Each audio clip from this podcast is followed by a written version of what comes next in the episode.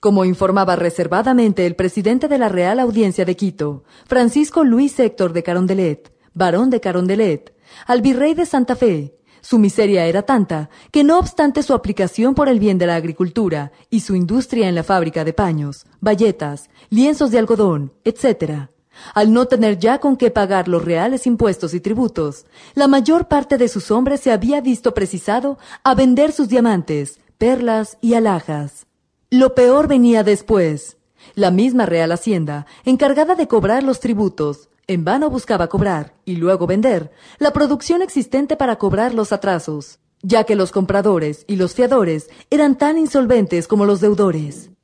Carondelet, alarmado por tal situación, reconocía frente al virrey de Santa Fe que hasta la agricultura, que era la reserva de esa economía atrasada y dependiente, sufría quebranto, y se había atrasado tanto que los comestibles eran pocos y raros.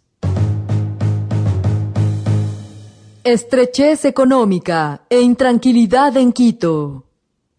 En los años siguientes, el panorama empeoró para las provincias ecuatorianas. Las villas se encontraban sumidas en la miseria a causa de los movimientos sísmicos y de los rigores del clima, a lo que se sumó el cobro desmedido de contribuciones.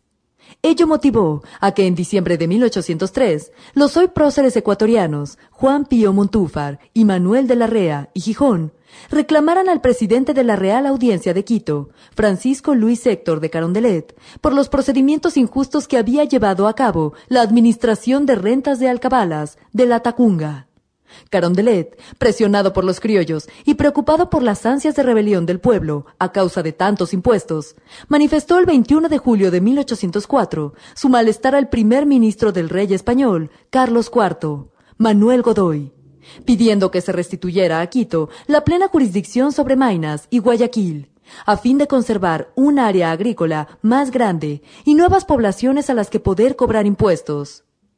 Junto con esto, Carondelet sugirió que con el fin de que al futuro sufriera nuevos recortes a su autoridad, se ascendería la categoría de la Audiencia de Quito a Capitanía General o Audiencia Pretorial, lo que se lograría únicamente independizando a ésta de los virreinatos vecinos.